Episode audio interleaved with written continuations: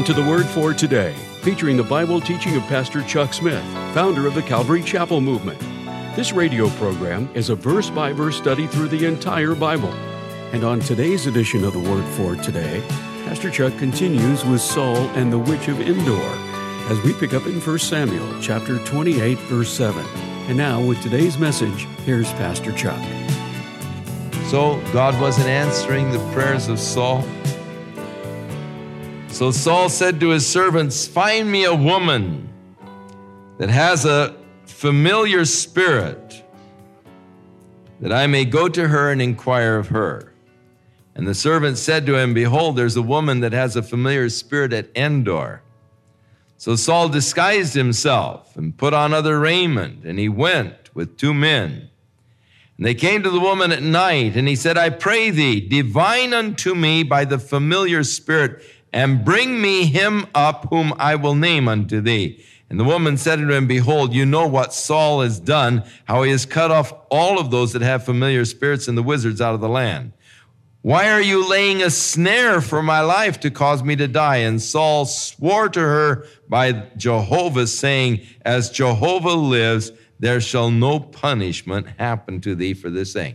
Now, there, of course, is that weird admixture in Saul here he is talking to a witch and swearing by the Lord that no evil will come to her if she goes ahead and practices her witchcraft and brings forth the spirit that he is desiring. As Jehovah lives, swearing by the Lord. There are a lot of people that are really mixed up in their whole spiritual life.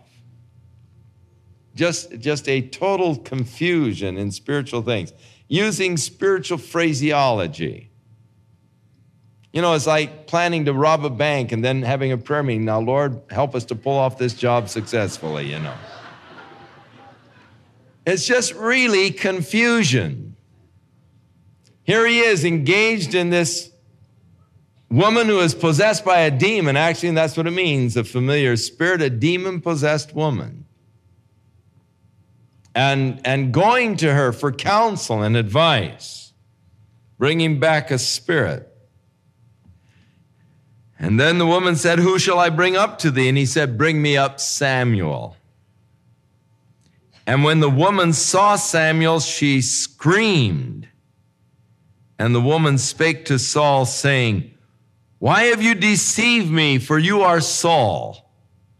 And the king said unto her, Don't be afraid. What did you see? And the woman said, I saw the gods ascending out of the earth. And he said unto her, What form was he?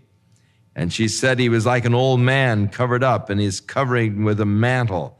And Saul perceived that it was Samuel, and he stooped with his face to the ground and bowed himself. And Samuel said to Saul, Why have you disquieted me to bring me up? And Saul answered, I am sore distressed, for the Philistines make war against me, and God is departed from me. And he answers me no more, neither by the prophets nor by dreams. Therefore I have called thee, that you may make known to me what I shall do. Then said Samuel, Why do you ask me, seeing the Lord has departed from you and has become your enemy? And the Lord hath done to him as he spoke by me. For the Lord has taken the kingdom out of your hand and given it to your neighbor, even to David. And because you obeyed not the voice of the Lord, nor executed his fierce wrath upon Amalek, therefore hath the Lord done this thing unto thee this day. Moreover, the Lord will also deliver Israel with thee into the hand of the Philistines and tomorrow you and your sons will be with me. Ooh, that would be a heavy thing to lay upon somebody, wouldn't it? And he will deliver the host of the Philistines and the, eh, the host of Israel into the hand of the Philistines.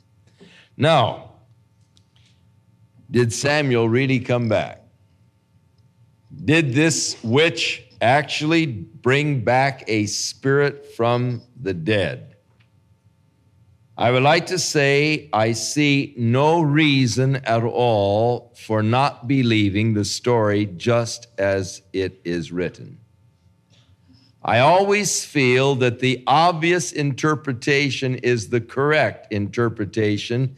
And if you try to force another interpretation into the text, that actually the very fact that you're trying to force something means that it doesn't fit. I do not understand this whole issue. But I am convinced that even as it is written, so it happened, and that somehow Samuel did come back, and that it was indeed Samuel that talked with Saul. The spirit of Samuel was brought back, and that it was a genuine experience of dealing with spirits that have departed and are in the other world. It would seem that the witch herself was shocked because of what happened. She screamed when she saw Samuel. It could be that she had been using, as these spirit mediums all often do, just a particular demon spirit that gives them information. Now, there is a reality to the spirit world, there is a reality in spiritism, but you are warned by the Bible to stay away from that kind of stuff. That it isn't something that you should be dabbling with. But it is possible to contact spirit entities. But as a general rule, what a person is contacting is a demon that can disguise himself as different persons. Now, these demons, having lived in the various ages and being in the spirit realm, able to observe many things, are naturally able to tell you facts about your life and about the past that nobody else ever knew. And usually people are drawn into these kind of things because the person is able to tell them names and to tell them experiences that they had as a child, that they had sometime during their life that is sort of locked up in their own heart. They've never told anybody else. And now this spirit has told me and revealed these things to me and you get all of excited and you think oh i'm actually contacting you know the spirit of my mother because that was a, something that only my mother and i knew. Not so demons knew it too. And thus they are able to rehearse for you conversations that you had experiences that you had things that took place lying spirits disguising themselves as one of your dead loved ones. And there is a reality to the demon spirits and all. And this woman, having a familiar spirit or a demon spirit, was able to consult the demon spirit. Now, there are people who dabble into this realm of spiritism, and some of them get spirit guides and they direct their writing or they direct their arts. And people get into all kinds of things using spirit guides. But they are demon spirits who disguise themselves as say the, the spirit of a writer of the past or something of this nature. There is a real world of spirits. There is a real world of demon spirits as there is the real world of the angelic spirits that are still obedient to God. But it is the world that we are warned not to dabble with, not to get involved with.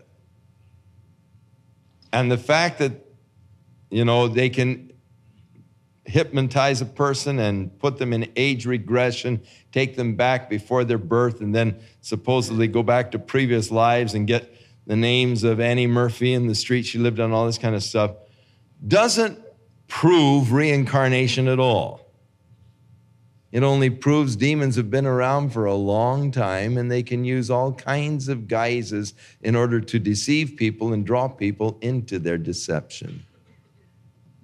Now, I personally believe that this woman was shocked and surprised when Samuel came back. She expected to have a little conversation with her demon guide and her demon spirit. And from him to get the information that Saul was seeking. But to her amazement, this spirit actually came out of the earth. And she shrieked when she saw it. And all of a sudden she realized the truth that's Saul. And Samuel began to talk to Saul. And God allowed this to happen, a special dispensation of God. But surely it isn't a criteria for us to seek to contact the spirits of those that have departed to be with the Lord. Now, Samuel came up out of the earth. Prior to the death and the resurrection of Jesus Christ, everyone who died went into Sheol, which is in the lower parts of the earth or in the heart of the earth. Prior to the death and resurrection of Jesus Christ, Sheol was divided into two separate compartments as is taught by Jesus in Luke's Gospel, chapter 16. There was one compartment where Abraham was encouraging and comforting those who died in faith. There was another part where the sinners were being in a state of torment. And Jesus speaks about it very clearly and plainly in Luke's gospel after the ascension of Jesus Christ or at the ascension of Jesus Christ, those who were being comforted by Abraham and in that part of Sheol were resurrected with Christ and went on into the heavenly scene. For Paul tells us in Ephesians, the fourth chapter, he who has ascended is the same one who first of all descended into the lower parts of the earth. And when he ascended, he led the captives from their captivity. Fulfilling the prophecy of Isaiah 61 that declared he would loose the bonds and set at liberty those that were captive. So he set at liberty those that were being held captive by death. And in Matthew 27, we read, And the graves of many of the saints were open, and they were seen walking through the streets of Jerusalem after his resurrection from the dead. So Samuel, coming up out of the earth, spoke to Saul, telling him, that God had departed from him. What a horrible thing. But you see, what could you expect? He is a man who had departed first from God. And because you disobeyed the voice of God, God has departed from you. Because you have rejected God, God has rejected you. And tomorrow, you and your sons are going to be here with me. Saul fell on the ground.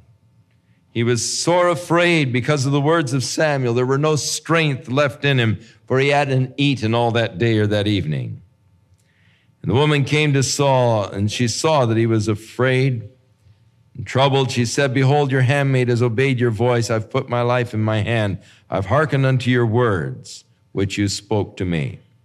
Now I pray thee, hearken thou also unto the voice of thine handmaid and let me set a morsel of bread before you that you may eat and have strength, that you may go your way. But he refused, and he said, I will not eat. But his servants, together with the woman, pressed upon him until he ate. And so the woman fixed dinner for him. Now the Philistines gathered together all their armies to Aphek, and the Israelites pitched by the fountain which is in Jezreel, which is the area of um, Armageddon. Actually, it's the, it's the whole plains of Megiddo, Jezreel, Esdraelon. They all come together. The lords of the Philistines passed on by the hundreds and by the thousands, but David and his, and his men passed in the rearward with Achish. Then said the princes of the Philistines, What are these Hebrews doing here? And Achish said unto the prince of the Philistines, Is this not David, the servant of Saul, the king of Israel, which has been with me for these days, or rather years? And I have found no fault in him since the day that he came unto me to this day. And the princes of the Philistines were angry with him. And the princes of the Philistines said to him, Hey, make this fellow get out of here, that we may that he may go again to his place which you have appointed him and let him not go down with us to battle, lest in the midst of the battle his heart return, actually, and he be reconciled to his master, and, and then he'll turn against us. Is not this the David of whom they sang that he has killed his tens of thousands? So Achish called David, and he said to him, Surely as the Lord lives, you have been upright, and you're going out and you're coming in with me, and the host is good in my sight for I have not found evil in thee since the day that you've came, come to me. Nevertheless, the lords of the Philistines do not favor you. Now return and go in peace, that you displease not the lords of the Philistines. David said, What have I done? And what have you found in your servants so long as I have been with thee this day, that I might not go and fight against the enemies of my lord the king? Achish answered and said to David, I know that you are good in my sight as an angel of God, notwithstanding the princes of Philistines have said, He shall not go up with us to battle. Now get up early in the morning, and as soon as it gets light, take off. So David here really was divinely protected from God, as I see it from fighting against Saul and, and Jonathan and, and those, uh, uh, you know, of his own friends and all that were there. God preserved him from fighting against Israel. So David and his men got up and they returned. And when they came back to Ziklag, they found that the Amalekites had invaded the land. Now, here's something quite interesting. The Amalekites were the ones that God ordered utterly exterminated by Saul. But Saul failed to utterly exterminate them. He disobeyed the commandment of God, though he lied and said, I've done all that the Lord told me to do. That was a lie. He did not utterly exterminate the Amalekites. And we have pointed out in the past that the Amalekites in the scripture are a type of the flesh, the flesh life. Now, what's God's verdict for your flesh? God doesn't say, now reform your flesh. God doesn't say, bring your flesh under control. God said, kill it, crucify it. And if we by the Spirit do mortify or put to death the flesh, we shall live. Know ye not that your old man, your flesh, was crucified with Christ? And God has only one verdict for your old flesh, and that is crucify it. Utterly destroy it. Give no place for your flesh to fulfill the lust. And even as God ordered utter extermination of the Amalekites, a type of the flesh, so he orders the utter destruction of our flesh. Now, failure to do so is only going to lead to further problems. Had Saul utterly destroyed the Amalekites, obeyed the voice of God, then they would not have been able to invade Zik lag and take uh, David's wives and, and all of the spoil with them. Interestingly enough, as we get into 2 Samuel, we're going to find that an Amalekite came to David and said, I was passing through Mount Gilboa and I saw Saul and he was fallen on his spear and he lifted himself up and asked me to kill him and I came over and killed him. Saul, who was ordered to utterly wipe out the Amalekites and failed to do so, was ultimately killed by an Amalekite. You leave a part of your flesh, you know, the liberty, and say, well, that's just a part of the flesh. I want to hold on to that. It'll ultimately destroy you. So the Amalekites made an invasion of the land. They took the city of Ziklag because, of course, all the men were off to war. and several other cities. David and his men came to the city and they found that it was burned with fire. Their wives and their sons and their daughters were gone. And David and the people that were with him lifted up their voice and they began to cry until they had no voice left, no more power to weep. David's two wives, uh, Ahinoam and Abigail, were taken, and David was greatly distressed. And the people were talking about stoning him. Now, you remember, David had a rough crew. Everyone who was in debt, everyone who was in trouble, everyone who was fleeing from the law, they all came down to David. He didn't have really a, a choice kind of an army. Had every renegade and outlaw in the land that fled to David. So here, when they come back and find that the area had been taken, they're, they're going to stone David. So David was greatly distressed.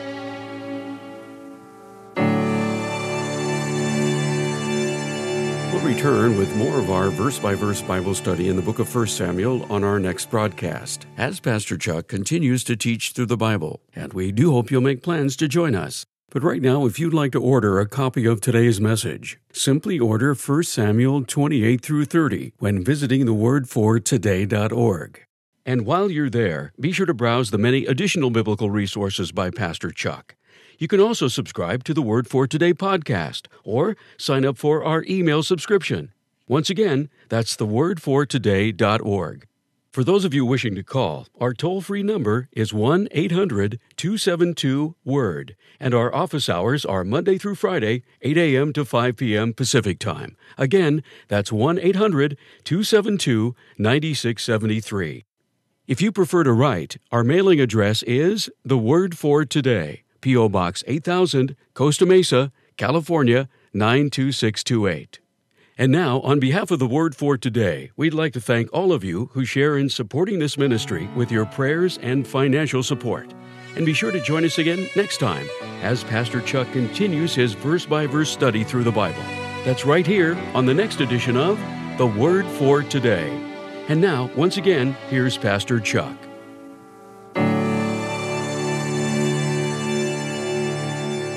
May the Lord be with you and bless you, give you a beautiful day tomorrow. And may He keep you in His love and in His grace. We look forward to our gathering together again. And so, God, keep you in the love of Jesus Christ and strengthen you by His Spirit in your inner man. And may He help you to begin to comprehend what is the length, the breadth, the depth, the height of His love begin to understand more and more the things that He has prepared for those who love Him and wait on Him. May God cause His grace to abound towards you through Jesus Christ our Lord.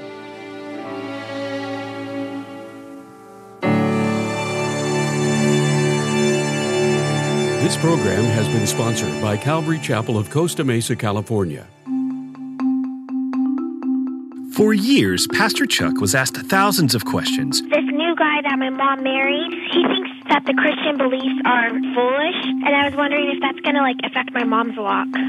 I'm a Christian. I'm trying to fight the addiction of smoking, and are those things going to keep me from going in the rapture? Is it okay to use your tithe and give it to someone who's going on a mission trip instead of giving it directly to church? The Word for Today is pleased to present an ebook called Biblical Counseling by Chuck Smith, listing over 200 topics that include Pastor Chuck's commentary and the scripture references he used. Topics include addiction, business relationships, depression, lawsuits, sexuality, training children, and so much more. To download the Biblical Counseling ebook by Chuck Smith, visit thewordfortoday.org and click on the link provided. Or you can call 1 800 272 9673.